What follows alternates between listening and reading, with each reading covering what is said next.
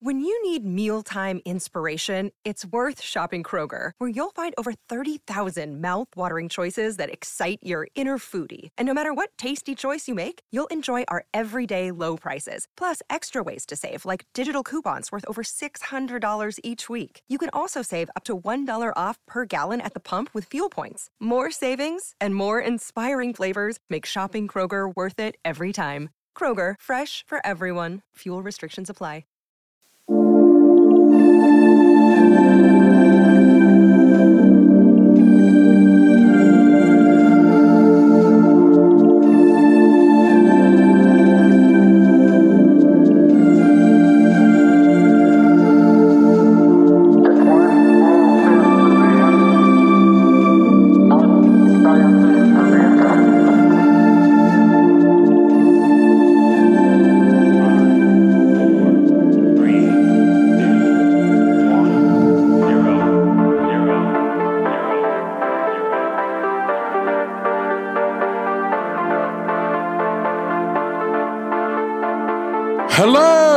Listeners, and welcome to Ohio Mysteries.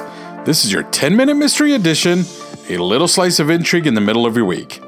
I'm your co host, Steve Yoder, and with us, as always, our storyteller and journalist, Paula Schleis. Hi, everybody.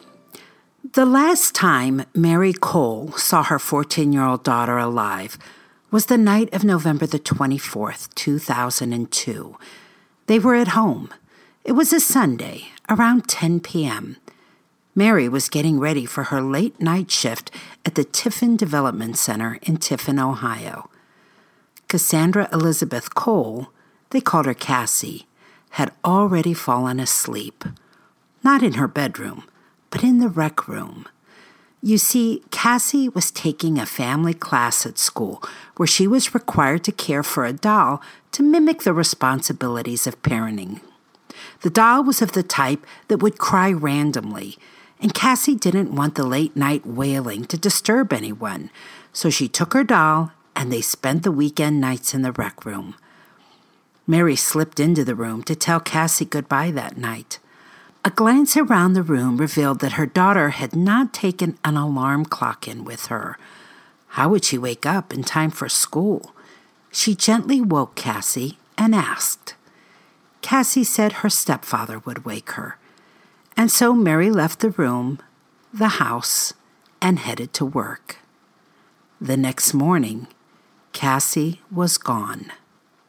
Cassie was born in 1987, right there in Tiffin. She lived on North Monroe Street with her mom, her stepfather Dale, and two younger sisters. Three older siblings had already grown and moved out.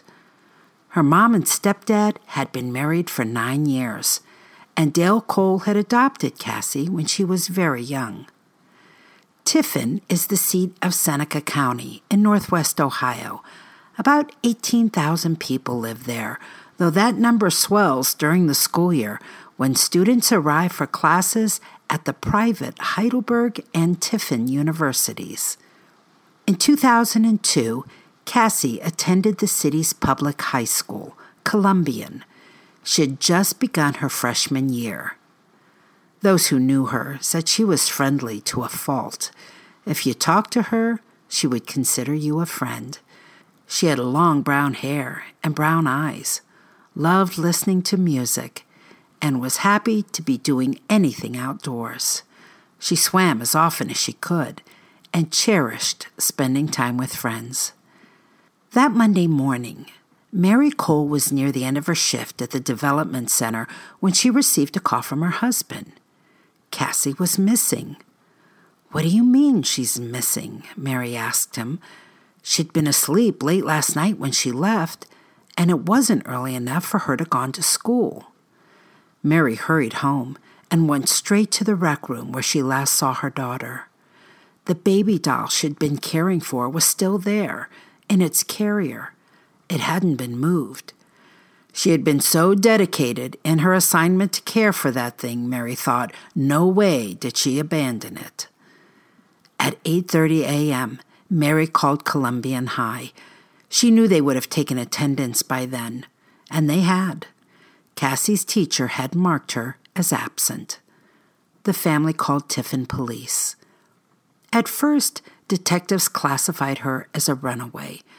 There was no evidence of foul play, and this idea seemed to be supported in the weeks that followed as police received several tips from people who said they had seen her about the community. But none of those sightings could be confirmed, and Cassie's family didn't believe it for a minute. She had never run away before.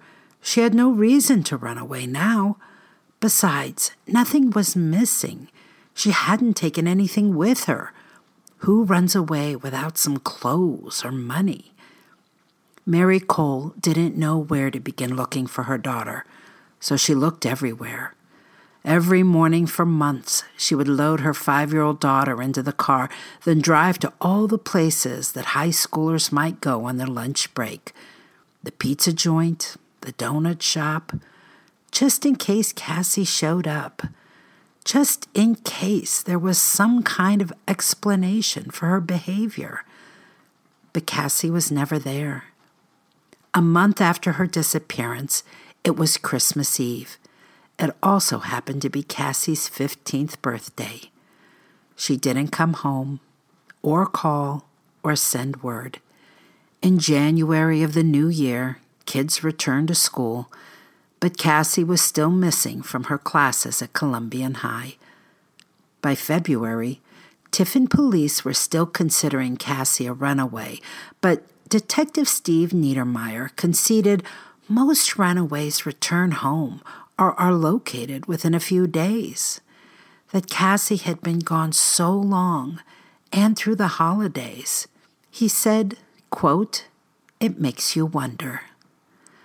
The wondering ended on March the 20th, 2003, four months after her disappearance. It was 2 p.m. that afternoon, and a small group of people were walking along the Sandusky riverbank near the old Abbott Bridge off County Road 33. They were in Pleasant Township, that's north of Tiffin, and right along the border with Sandusky County. They found something the spring thaw had revealed, something that seemingly had been hidden by the long winter snow. A badly decomposed body along the shoreline, partially covered by debris. It was Cassie. She was about a 20 minute drive from home. The Lucas County coroner did an autopsy and concluded the cause of death was drowning. Authorities believed she was probably dead the entire time she'd been missing. They couldn't be sure if she had died at the river. It was just as likely someone had placed her there after her death but because they couldn't tell how the drowning had taken place, her death was never officially ruled a homicide. The Seneca County Sheriff's Office knew that wasn't the whole story. They began investigating Cassie as a suspicious death, and they still do. For a story by Dateline NBC in 2019, Seneca County Sheriff Sergeant Kevin Reinbold recalled all those tips about Cassie being sighted in the days and weeks after her disappearance. Hundreds of people were questioned, polygraph tests were given. No clear suspect moved to the top of their list. But Reinbold added, We've had our suspicions. We still do, but there's just not enough evidence to support an arrest. We want to give the family closure, but we're at a standstill. There's just not enough information to move forward. In 2007, the Seneca County Commissioners, at the request of the sheriff, increased a $15,000 reward for information to $50,000. While the official file might not be able to say murder, it's clearly the majority opinion. If you have information that could solve this mystery, please call the Seneca County Sheriff's Office at 419 447 3456. By the way, credit for much in this story goes to Dateline NBC. Because Cassie was thought to be a runaway for so long, there was very little written about her. Our thanks to a Seneca County listener for suggesting this episode.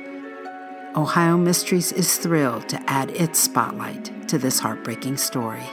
And that's it for our 10 minute mystery. We'll see you here Sunday for our next regular full sized Ohio Mystery episode. In the meantime, enjoy the rest of your week.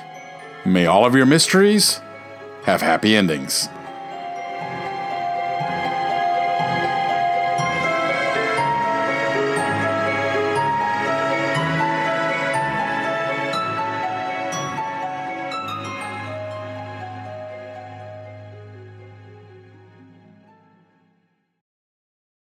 This is the story of the one. As head of maintenance at a concert hall, he knows the show must always go on. That's why he works behind the scenes, ensuring every light is working, the HVAC is humming, and his facility shines. With Grainger's supplies and solutions for every challenge he faces, plus 24 7 customer support, his venue never misses a beat. Call click grainger.com or just stop by. Grainger, for the ones who get it done.